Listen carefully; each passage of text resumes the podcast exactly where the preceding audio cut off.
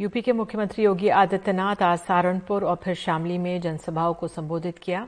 रंगदारी फिरौती और उन्होंने ये कहा है कि यूपी नहीं है किसी की बपौती। आइए सुनते हैं क्या क्या कहना था उनका। सांसद और कार्यक्रम के संयोजक। आज भाइयों बहनों आज पश्चिमी उत्तर प्रदेश में कर्फ्यू नहीं लगता। आज कावड़ यात्रा निकलती है कावड़ यात्रा। याद है ना? आज कर्फ्यू नहीं। आज दंगा नहीं।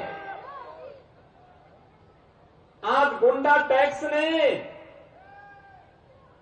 गुंडा टैक्स वसूली करने वालों की सबकी गर्मी शांत हो गई ना? माता और बहनों का आशीर्वाद है। तो कमल चुनाव चिन्ह को और भारतीय जनता पार्टी को सत्ता में आने से कोई रोक नहीं सकता है।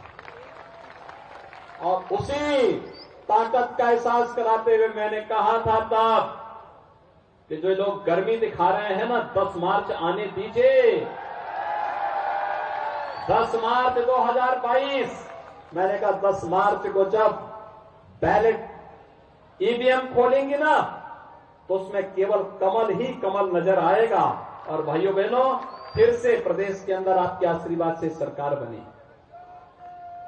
जो गर्मी दिखा रहे थे उस समय, गर्मी सबकी शांत हो गई होगी। वैसे भी मौसम बहुत सुहावना हो गया। कल तक बहुत गर्मी थी।